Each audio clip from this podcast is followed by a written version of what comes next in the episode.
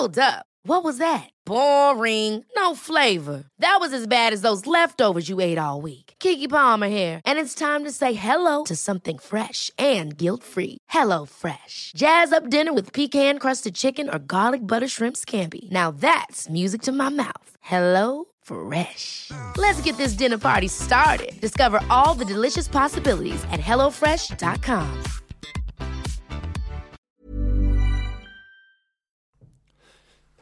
Anders Sparring, This Just In. Ruben Östlund vann eh, Guldpalmen i Cannes för sin nya film. Eh, kommentarer? Ja, alltså ingen är väl gladare än Ruben Östlund. Det är en kille som man ska ge pris. Det, det, det, filmvärlden är full med så många, många personer som håller liksom, sitt ljus under skäppan. Men, men Ruben Östlund känns som en kille som kommer att, att åka limousinerna. Att när han står upp i limousinen och skriker I'm the king of the world med en flaska Moët Chandon i varje hand. Eh, och, eh, eh, ja, nej, så det, det, det, var, det var, jag tycker så här, om man vill ge Guldpalmen till en filmregissör som blir riktigt, riktigt glad, Ja. då är det ingen bättre än Ruben Östlund. Men eh, är det inte roligare att ge den till honom? Han är ju ganska utstuderad men han är ju också målmedveten. Är det inte roligare att ge det till honom än någon, någon eh, så introvert, intellektuell eh, rumän som sitter och liksom orerar i flera timmar om sin, sin, sitt filmskapande? Är inte det är inte det en mer fisförnäm form av eh, egocentrism? Det, det vill säga att eh, den här rumänska... Ja, men alltså Ruben Östlund, det, det, finns, det finns ett stort mått av, av att han gillar sig själv. Mm. Men den här rumänen gör ju också det, fast han döljer det bakom eh, så här, slöjor av, av eh, ja, att han pratar om så här, åren under Ceausescu. och Så här, Ja, ja. Men det handlar ju bara om honom också. Ja, ja, ja. ja. Nej, nej, men jag, jag tycker det är superhärligt. Sen så är jag inte så här superförtjust i Ruben Östlunds filmer, men det är en helt annan fråga. Ja, men det där, det där är ju ett kommande avsnitt. Ja, verkligen. Ja. Men eh, från eh, fyra meter vill vi säga grattis Ruben Östlund till Guldpalmen i Cannes. Jag trodde nog att det skulle dröja, dröja ytterligare några år innan du fick den. Att du skulle få den förr eller senare, ja. Men att du fick den redan första gången du var nominerad. Stort grattis! Och det som är bra för svensk film, det är också bra för fyra meter. Ja.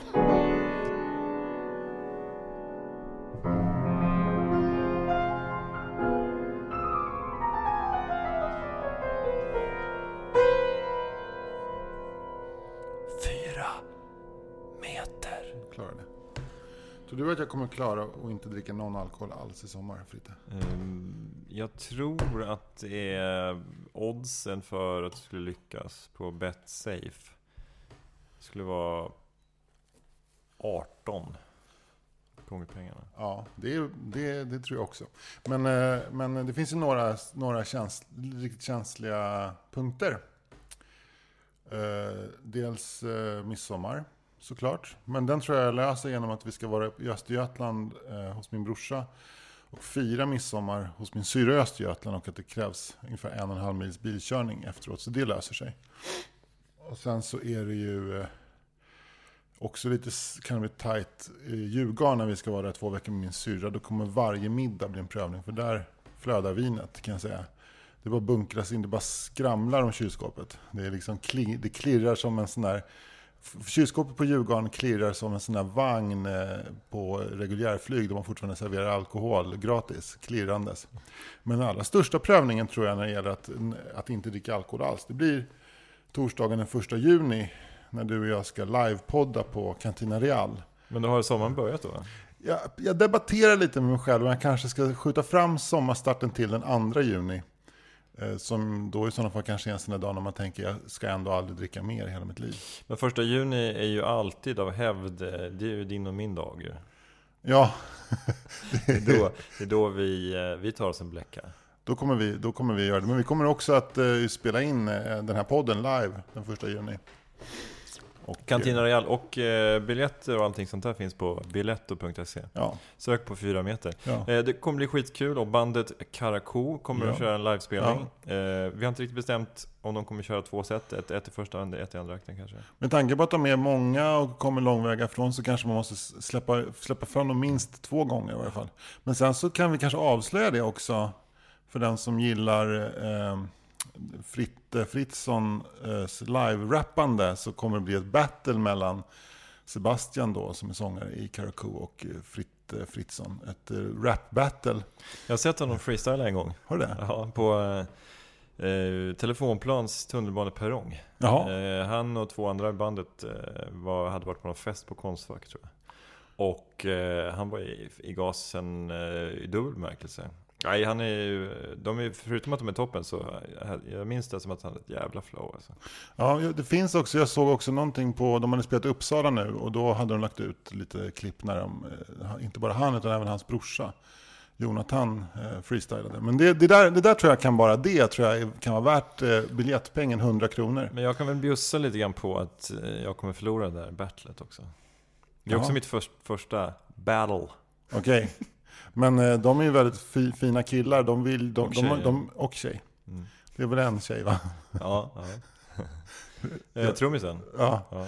De, de, vill, de vill ju, de sa att vi kan, bara, vi kan bara freestyla lite. Men då tänkte jag att, oj. Men då tänkte jag att tävlingsmoment är ändå alltid schysst. ja, men det är ju skitbra. Tycker Vi sitter här med, det är söndag kväll, vi kan vara transparenta. Ja. Eh, Jag öppnade precis en nödraket, Ja. Mm. inköpt på eh, Circle K. Eh, Den moderna tankstationen Circle K. Där Anders Sparring hämtade upp mig då mycket gentilt i sin förlängda Volvo. Ja. Det, nej, det är- inte förlängd, men den känns lite grann som en, som en likbil va? Ja, den, är, den har nog, ja, små lik kan få plats i den. Så här, en barnlikbil. Ja. Eh, Det var roligt när du Eller chilenska lik.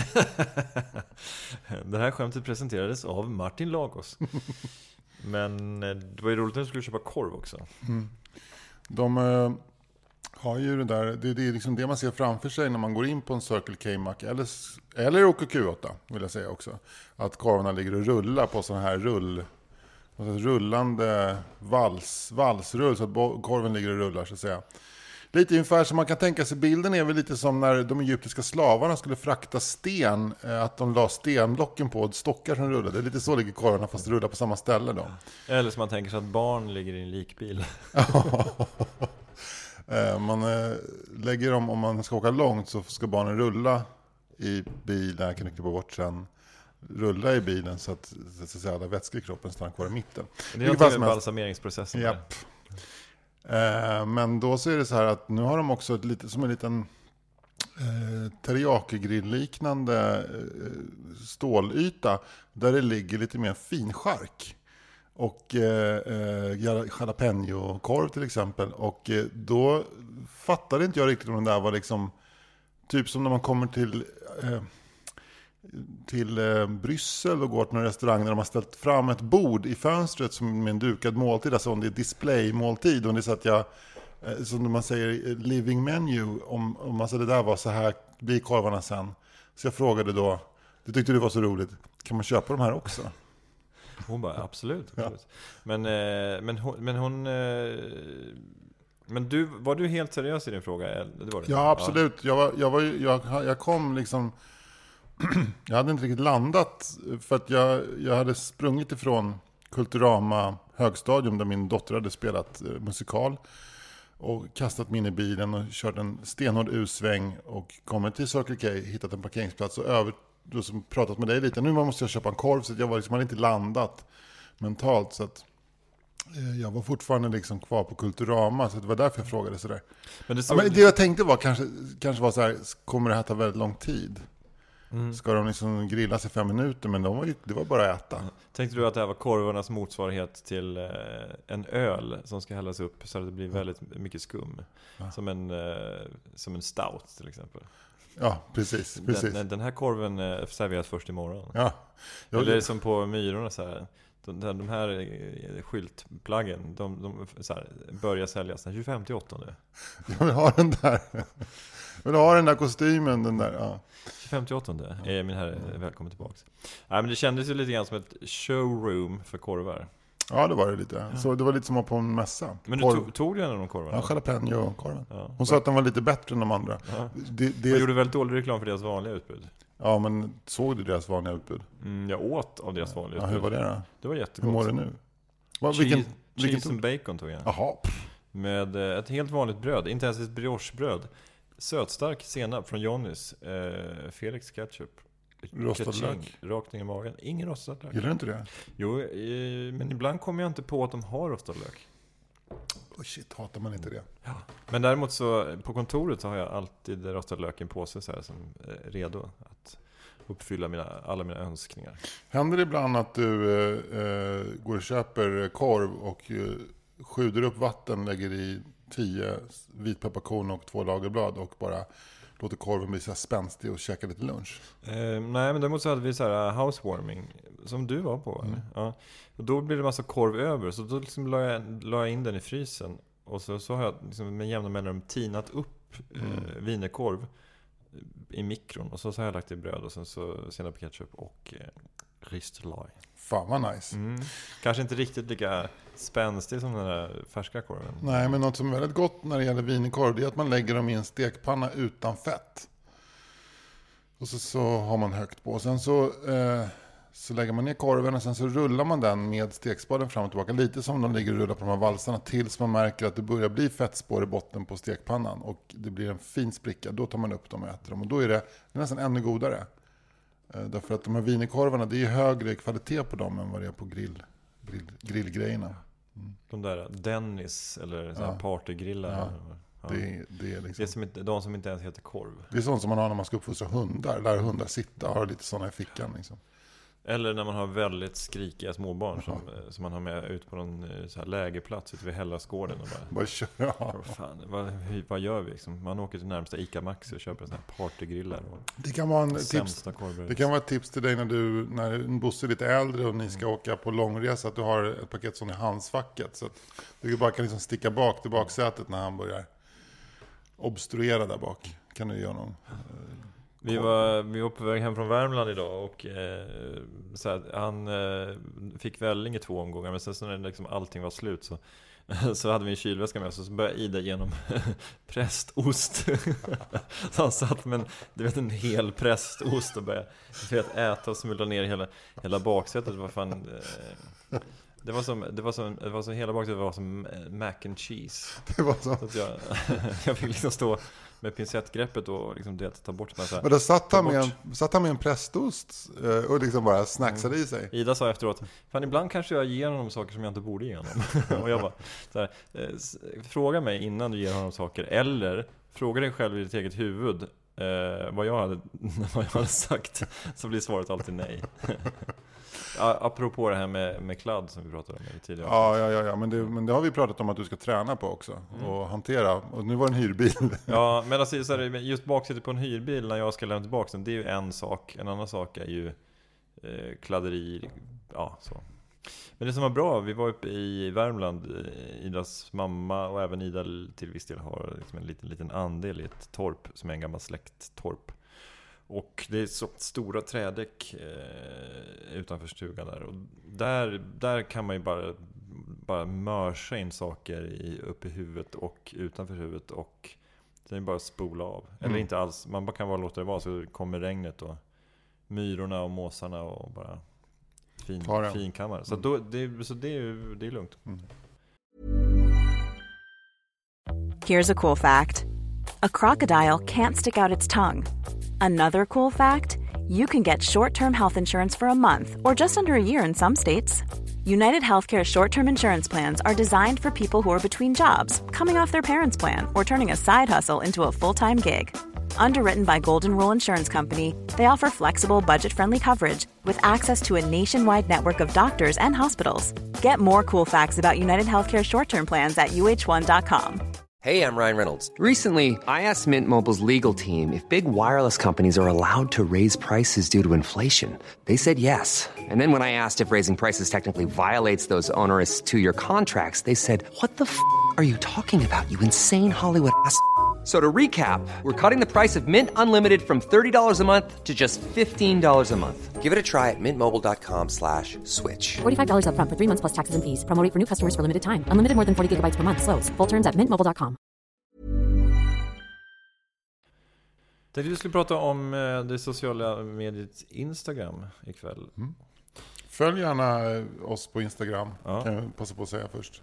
Du heter Eh, Fritte Fritzson va? Ja, och du heter Grynnan. Ja. Men anledningen till att jag vill prata om det här är för att eh, Nu ska se, det är någonting... se. Någonting med... Jag som lutar. Ja, det var... Det kanske var, det kanske var min Ja, mobil. Ja. Jo, men anledningen till att jag skulle vilja prata om det här var att, att eh, och och jag ska bara braska direkt, att det, det, det, det som jag kommer säga nu kommer låta lite så här missensamt och, Men eh, eftersom den här podden handlar om att vi ska lära känna varandra så tänker jag att eh, vi kör på detta. För, för jag har liksom eh, en reflektion jag har gjort ibland, att eh, man, man, man jämför sig ständigt med, med andra människor i sin omgivning.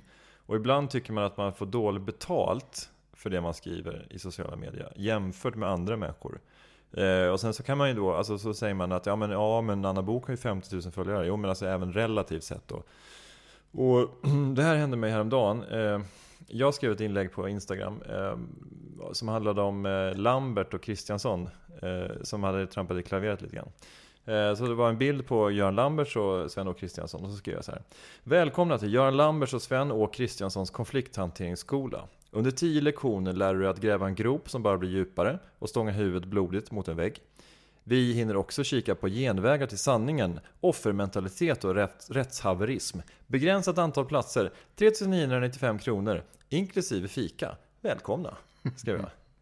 Det är ganska genomarbetat och lite småkul inlägg. Eh, så, och den fick, eh, alltså när jag kikade då, när jag, när jag screenshotade det här, så, fick, så hade det typ 158 likes. Eh, någonting sånt där.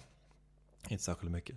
Och sen så, eh, långt senare så la Anton Magnusson, vår kollega, upp en, en, en bild på sig själv där han eh, står i en hoodie och bara tittar eh, in i kameran. Eller han tittar lite, lite så här suddig bild. Där han skriver Ikväll ska jag testa skämt plus festa! Utropstecken. Eh, 158 likes på mindre tid än vad det tog mig att få mina 158 likes. Och det, var, det var det som var intressant var att det var en, nästan exakt lika många likes också. Det var det som gjorde att jag bara drog Får jag se öronen på den där eh, Anton Magnusson-bilden? Alltså det, är en, alltså det är ju någonting med bilden, det är ju en lite härlig bild, absolut. Jo. Och- Hur många, och- men har ni fall lika många följare? Ja, men han har kanske 7 och 5 och jag kanske 6 och 5 eller någonting sånt Ja, där. så då fick du ändå lite mer likes än vad precis Ja, som men alltså, eh, ja, men typ. Ja.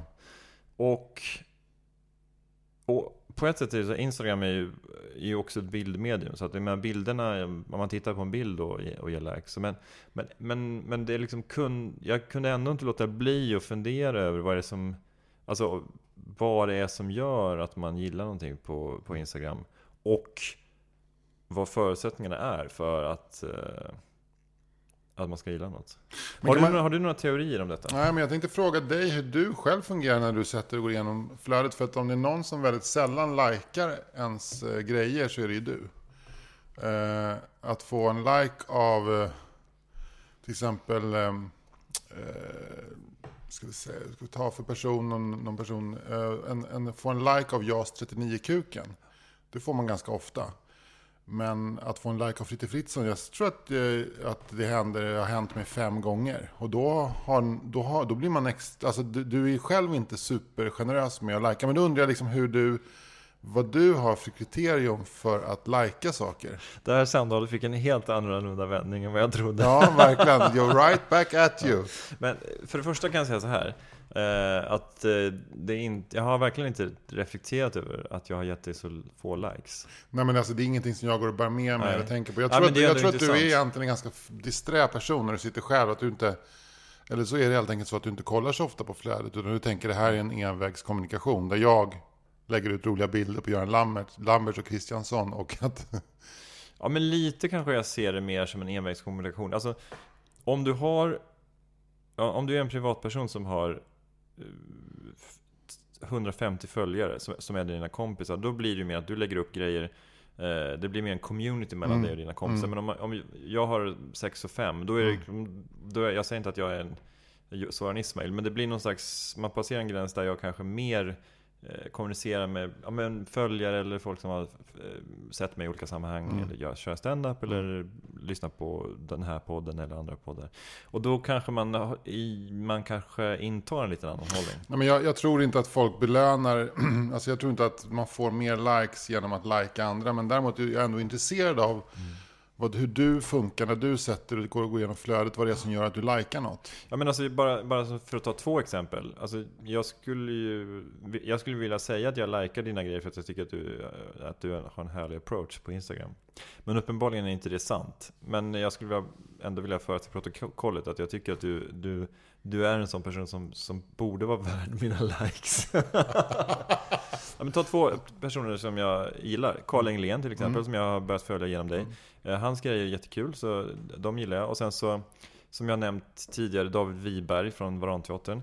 Eh, hans eh, Instagram-grejer är ju, tycker jag, helt briljanta. Mm. Är liksom världsklass. Jag tycker det finns ingen i Sverige som gör så bra grejer som han. Eh, så de likar jag ganska ofta.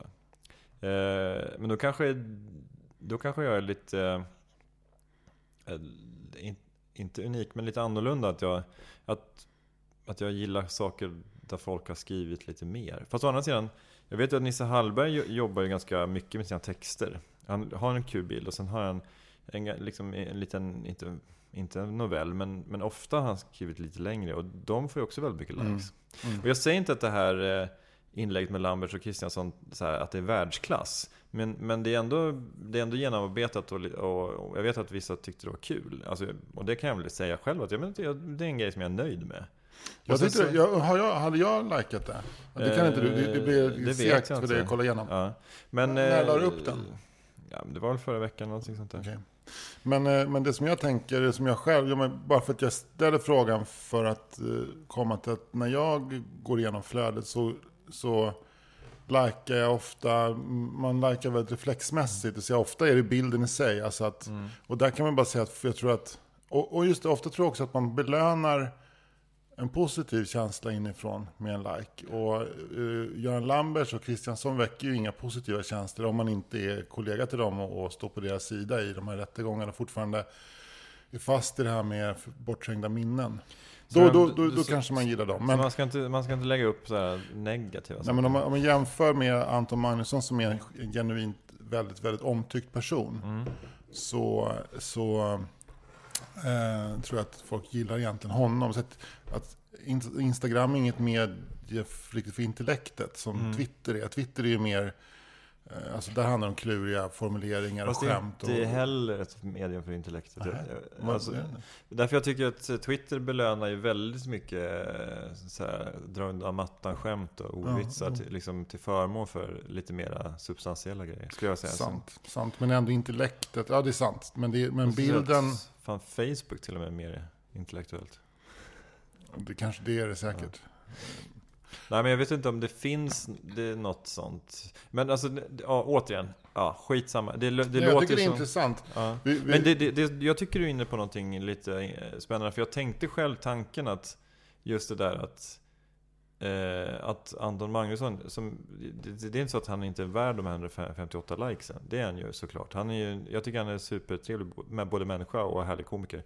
Eh, så eh, det är ju inte alls åt det hållet jag vill dra här. Men det, det, det intressanta är ju att jag tror att det är väldigt många som vill vara Mr Cool, eller vill vara Anton Magnusson. Så han är ju väldigt likable och folk eh, att han har en idolstatus på ett helt annat sätt än, än vad jag har. För, jag menar, det är ingen som vill vara mig. Kanske säga att det är tre som vill vara mig. Men det är kanske 3000 som vill vara honom. Men eh, det är kanske många som följer mig för att de tycker att ja, men han skriver något kul eller intressant. Men den här, eh, det här att, att jag lever någons liv, det gör jag ju inte. Utan jag är bara en vanlig småbarnsfarsa på Södermalm. Ja. Och sen, men Anton Magnusson, han är ju, genom honom kan man på något sätt leva sin dröm. Sant. Men, nu, men nu tillbaka till kärnan här. Det är inte du på bilden som du fick 158 likes. Det är Göran Lamberts. Jo, men alltså jag tror... Jag brukar inte få så mycket likes när jag lägger upp mig själv Vet du heller. vilken av mina filmer, man lägger upp Instagram-filmer, vil- vilken av mina Instagram-filmer som har i särklass mest eh, views? Mer än dubbelt så många views som någon annan film. Över 2000 och det är mycket om man har 1000 följare som jag har. Men det är väl när, eh, när, du, eh, när du filmar eh, Nisse Hallberg? Nej, den här filmar dig som sitter och mimar till David Bowie vid det här bordet. Jaha, Den, spännande. den drog som en raket. Och det kan ju vara att det är en bra låt med, ja. men också att du gör ett, att folk gillar, alltså det, det kan också vara en, att folk inte kan se sig mätta på dig.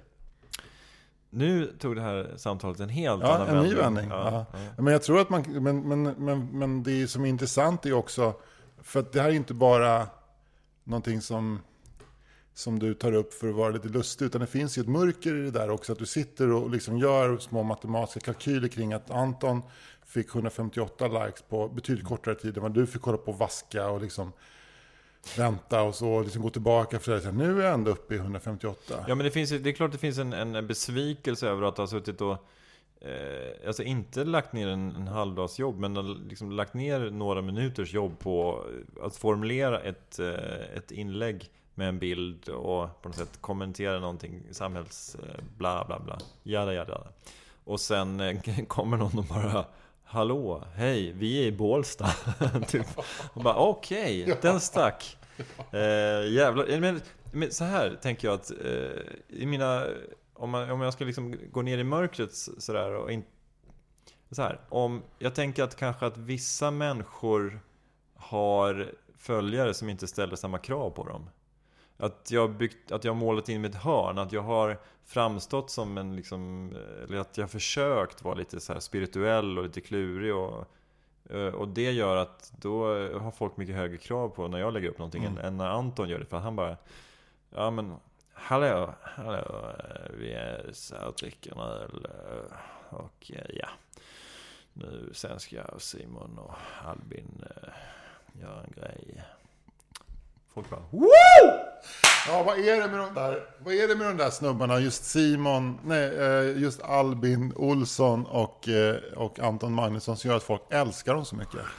Det Är det väl- kroppsstorleken? Liksom? De är så här, De är 1,70 små. små och pratar utpräglad dialekt. Och, och, och, och de väcker modersinstinkter hos både män och kvinnor på något sätt. Nej men alltså bägge två, alltså, de är ju, eh, jag tycker de är väldigt gillbara Bägge två av, olika anledningar. Jag menar, Anton har ju det här sävliga sättet och eh, sen är han ju, han är ju väldigt trevlig. Och sen har han det liksom på scenen är ja, men kombinationen av det sävliga och det liksom kluriga och det banala. Och, jag menar, Albin har ju sin helt underbara stil. Så att det, det, men det kan jag verkligen, det kan jag verkligen köpa att eh, de är, de är så gillade. Men det är ju någonting med, med Anton också. När han går upp på en scen så märker man att alla de, komik- eller alla de i publiken som inte skrattade när jag var uppe, eller när Petter Bristav var uppe, eller när Aron Flam var uppe. De plötsligt vaknar till liv när Anton står där. Han är verkligen deras komiker. Eh, De tycker det är så, de tycker det är så härligt. Men det, det är ju men det är skillnaden mell, mellan, eh, mellan komiker som bara gör ett bra jobb och komiker som verkligen har sin egen publik. Alltså, eh, och frågan är liksom om man kan räkna upp någon formel för det. Men alltså antingen är man så jävla bra. Men frågan är om liksom Schyffert ens har en egen publik. Han är ju liksom en av de största i Sverige och han är ju briljant tekniker och eh, ja, men han är ju uppenbarligen en väldigt duktig komiker. Men, men frågan är om det är liksom hur många som, som, här, som säger att Schyffert, jag, jag älskar Schyffert mest av allt. Jag tänker liksom att han, jag tror det är fler som säger att de älskar Kristoffer Appelqvist än, ja, mest av allt, än som säger att de älskar Schyffert mest av Mm. allt. Men det, jag tror det är många som tycker att Schyffert, fan men Schyffert ska vi gå och se, han är ju rolig. Han är min topp fem. Men, men de, de, de som verkligen har en älskling, det är så här Aron Flam och det är det är Kristoffer Appelqvist och det är Kringlan och det är Anton Magnusson och Simon och sådana som Mm. Alltså lite mer, antingen är de mer quirky eller är de lite mer så här, fabulerande Alltså alla Kristoffer Appelqvist eller Peter Apelgren eller något sånt Kristoffer Appelqvist känns bredare än så, men han har väl varit en sån där komiker. Han kanske bara blir det igen. Ja, men jag tror ändå det är ganska många som Alltså jag, jag håller honom som eh, kanske min favoritkomiker i Sverige Du gör det? Ja. Ja, jag har inget, absolut ingenting emot Nej. Appelqvist. Nej, men jag, jag, när, han, när, han har varit, liksom, när han har varit som bäst och vassast och haft sina mest härliga rutiner så tycker jag han är en, en av de som jag har skrattat absolut mest Mm, åt. mm. Och då får jag ju liksom, det måste ju vara, man kan ju se på det på olika sätt men det är ändå så jag, ja, men jag tänker, men jag tycker både att han är briljant och jag har garvat eh, käften av mig. Men då skulle jag ändå vilja säga att Kristoffer Appelqvist är, är väl någon, alltså det finns ingen, det är som den där, om du gillar, du, du, det är som en eh, ganska bred men ändå subkulturell konstform. Låt säga att han är lite som dansband. inte så att han är så lättlyssnad eller liksom så, så försiktig, men han är, liksom, han, har, han är där på något sätt. Han är inte lika stor som Schlager, eh, Schyffert, utan han är dansband. Medan Anton och eh, Aron, de är ju Fylkingen. Alltså. Det är ju som att gå och älska och bara längta efter att gå och se en halvkokt folie på Fylkingen. Och bara liksom, man sitter 14 män med 200 poäng på universitetet i socionomi och bara liksom diggar skiten ur den här sjutakten när någon står och spelar på en gammal plåtburk. Liksom. Så är ju så är Anton och... och, och Apropå det, alltså det, det finns nog ingenting som jag tycker är är töntigare än, än eh, folk som står och hårddiggar till folkmusik. Alltså det, det är någonting så här, alltså jag inser att liksom, det får de gärna göra, men, men alltså, det, det tycker jag är fruktansvärt töntigt. Då vill jag, då vill jag, nu ska inte jag stå dig på fingrarna, men det, det jag refererade inte var inte folkmusik, utan konstmusik. Alltså, alltså vi pratar ju om elektronik, Ja, elektronmusik menar- menar de- Fylkingen. Men alltså. du menar de som höll till där nere på det här eh, stället på Münchenbryggeriet? Ja, exakt, exakt. Ja. Vad heter den där eh, studion där? Eller här föreningen? Eh, den heter väl Fylkingen? Heter den det? Ja, Ja. okej. Ja. Ja, jag tror det. Men eh, Men tillbaks ja, till... tillbaks till kärnan då. Eh, Eh, om ni tycker att jag på något sätt har blivit orättvist behandlad i det här så ligger mitt inlägg om Göran Lamberts och Sven Å Kristiansson kvar. det, är alltså, Det, jag, kan man, så här, det är roligt om folk bara liksom går in och börjar ta bort sina likes. ja, ja, av, avlikerar Men jag sitter och skriver en bok nu. Mm. Och, eh, Fick du det sagt? Ja, det kommer en bok eh, som heter Familjen Knyckert och den stora födelsedagskuppen. Men det är den Eh, första? Ja, den kommer 5 juni. Men för att det ska kunna komma en bok nästa år i juni så måste manus vara inlämnat före, före första juni i år. Så i, i slutfasen på nästa bok som eh, arbetsnamnet är Familjen Knyckert och eh, Gulddiamanten. Och eh, där kan jag känna så här att just angående att, att det kan räcka med att skriva en, en töntig tweet på två rader så får man jättemycket kärlek. Att det, är det är ganska stor så andlig övning att sätta sig och skriva på någonting som man vet att ingen kommer att läsa förrän som ett år. Och eventuellt så kommer den att få jättemycket kärlek. Men det kan också vara så att den faller lika platt som din Göran Lamberts eh, Instagram. Liksom. Ja, ändå 168 var det, eller? 158 var det? Ja, 158 kanske. Ja. Nu kanske den är uppe i 168. Men, eh. Jag menar, så att, så att det, det, det, är, det är någonting extremt korrumperande med det här att man står liksom och kollar. För du får ju inte betalt för dina likes. Det är klart att man kan få... eh, Du kan, det finns väl de som har jättemånga följare som kan tjäna pengar på sin Instagram. Men det, då, då har du ju väldigt långt kvar. Ja, verkligen. Men det är märkligt med den där lilla belöningen inifrån, vad mycket värd den är. Ja, den är, ja, den, ja, den är ju... Men det är väl liksom botten i allt vi gör. Eller mycket av det vi gör. Vi, vi försöker, det är väl bekräftelsesökande över hela linjen. Ja, ja. Oavsett om det är sociala medier eller stand-up eller du skriver dina böcker. Jag menar, det är klart att du känner en inre tillfredsställelse att skriva barnböcker som kanske, men det, det, är, ju en, det är väl en bekräftelse också. ja, men jag tycker nästan att man har börjat här skvadda den där lusten till att göra det genom att vara för aktiv på sociala medier. Att det är liksom det är lättare att eh, bli glad av att skriva en, en, en tweet som flyger. Eller dra en Instagram-bild där det bara rasslar in likes. Eh, jag kan ibland eh, hamna i liksom så konstiga, konstiga kurvor sådär när man eh, man har, man har äntligen kommit bort ifrån sociala medier och, och liksom börjat fokusera. Men då vaknar också hjärnan till liv. De bästa tweetsen och de bästa Instagram-idéerna dyker upp. Så då lägger man dem. Och så får man den här underbara skörden av liksom likes. Vilket genererar då någon form av beteende där man börjar gå runt på de här apparna. Då, säg att det är att man har Insta-appen, Twitter-appen och Facebook-appen. Och man går runt på dem och kollar vad som har hänt.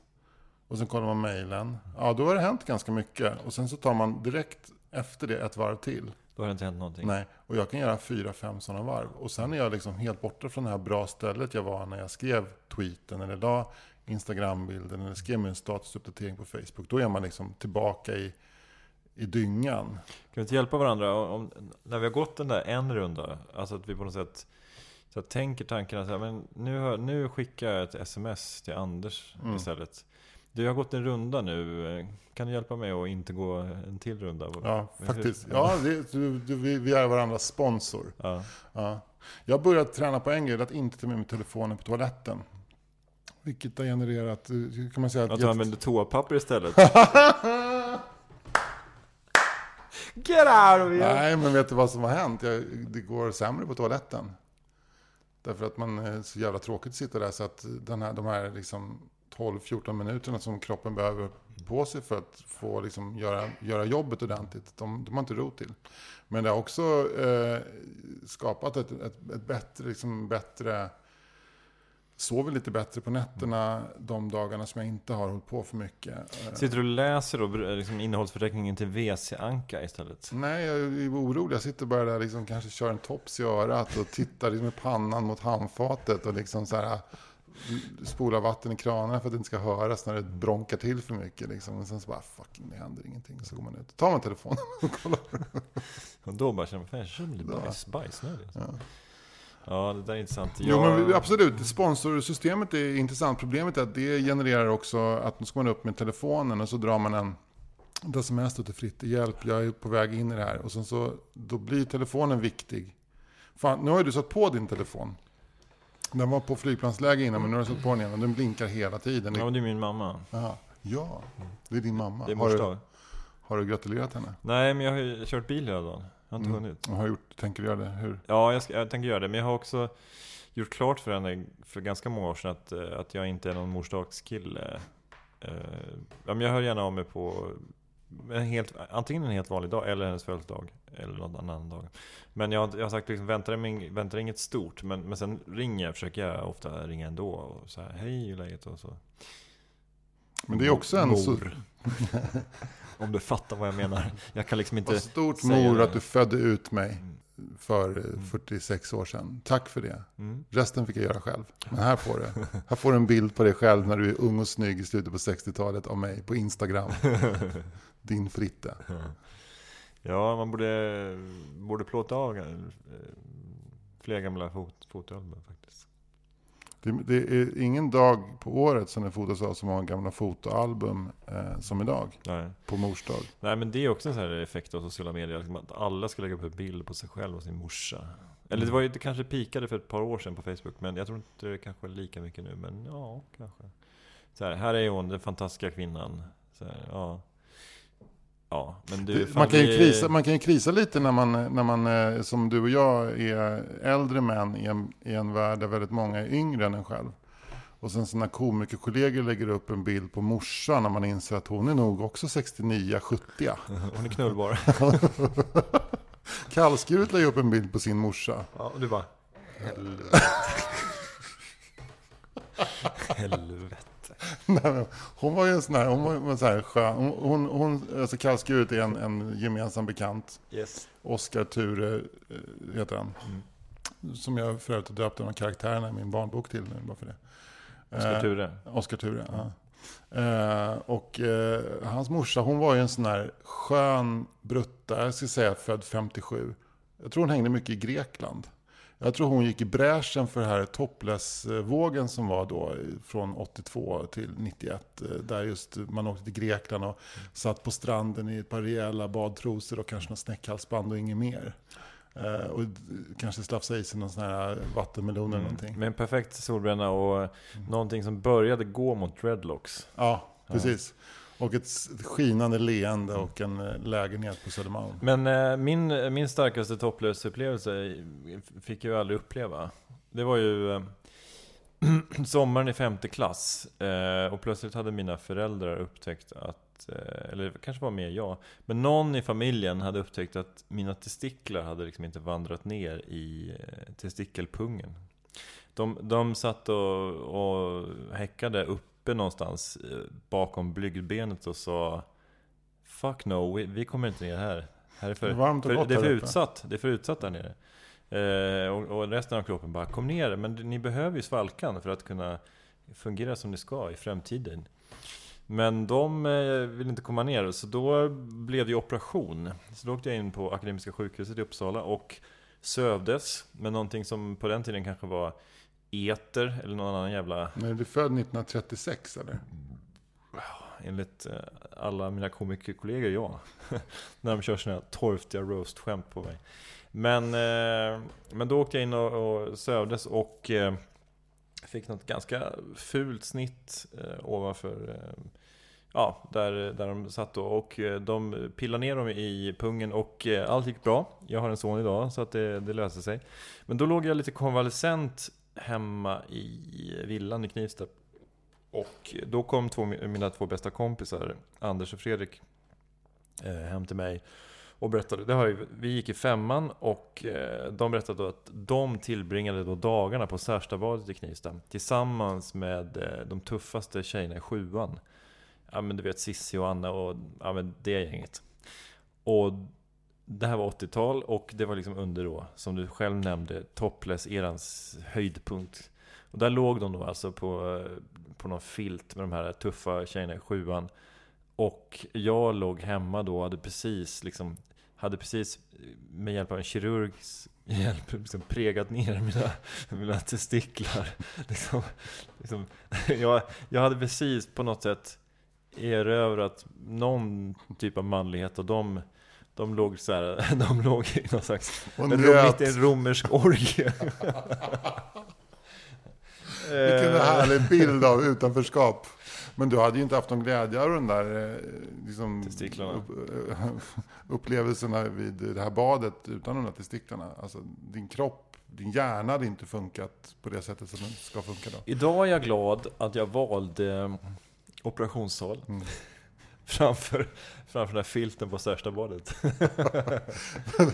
Men jag minns den där tiden, eh, det måste vara samma tid för jag gick i sjuan när du gick i femman.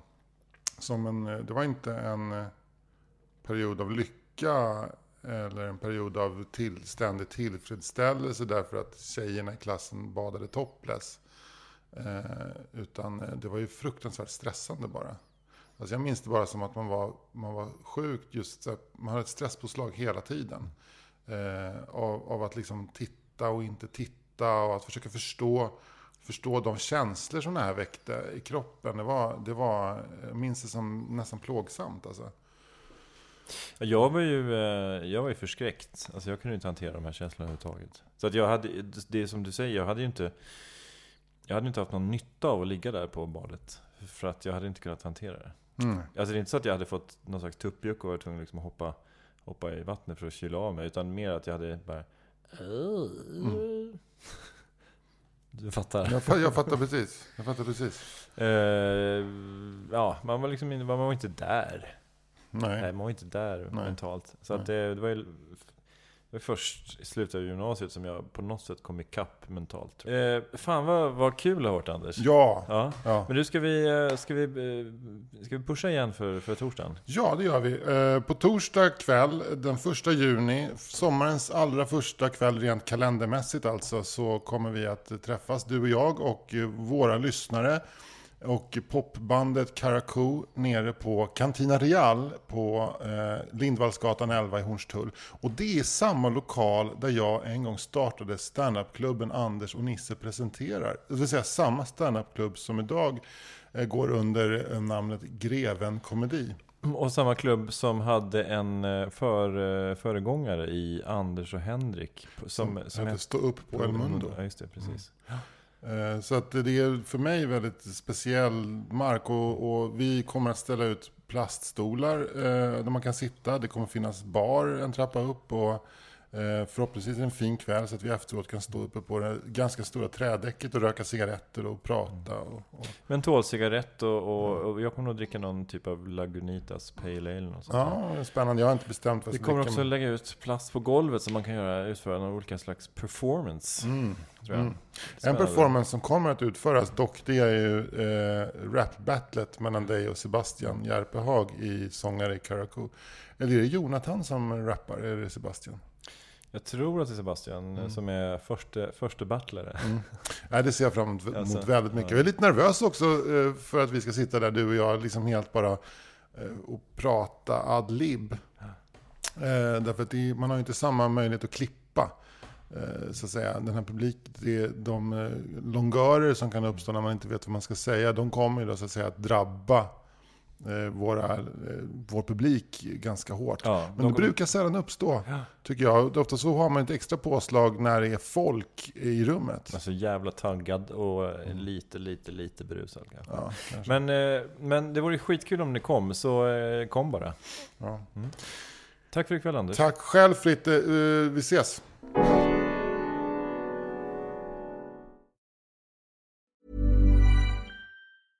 Ever catch yourself eating the same flavorless dinner three days in a row? Dreaming of something better? Well, HelloFresh is your guilt free dream come true, baby. It's me, Gigi Palmer. Let's wake up those taste buds with hot, juicy pecan crusted chicken or garlic butter shrimp scampi. Mm. Hello Fresh. Stop dreaming of all the delicious possibilities and dig in at HelloFresh.com. Let's get this dinner party started. Even when we're on a budget, we still deserve nice things. Quince is a place to scoop up stunning high-end goods for 50 to 80% less than similar brands. They have buttery soft cashmere sweaters starting at $50, luxurious Italian leather bags, and so much more. Plus, Quince only works with factories that use safe, ethical, and responsible manufacturing. Get the high-end goods you'll love without the high price tag with Quince. Go to quince.com slash style for free shipping and 365-day returns.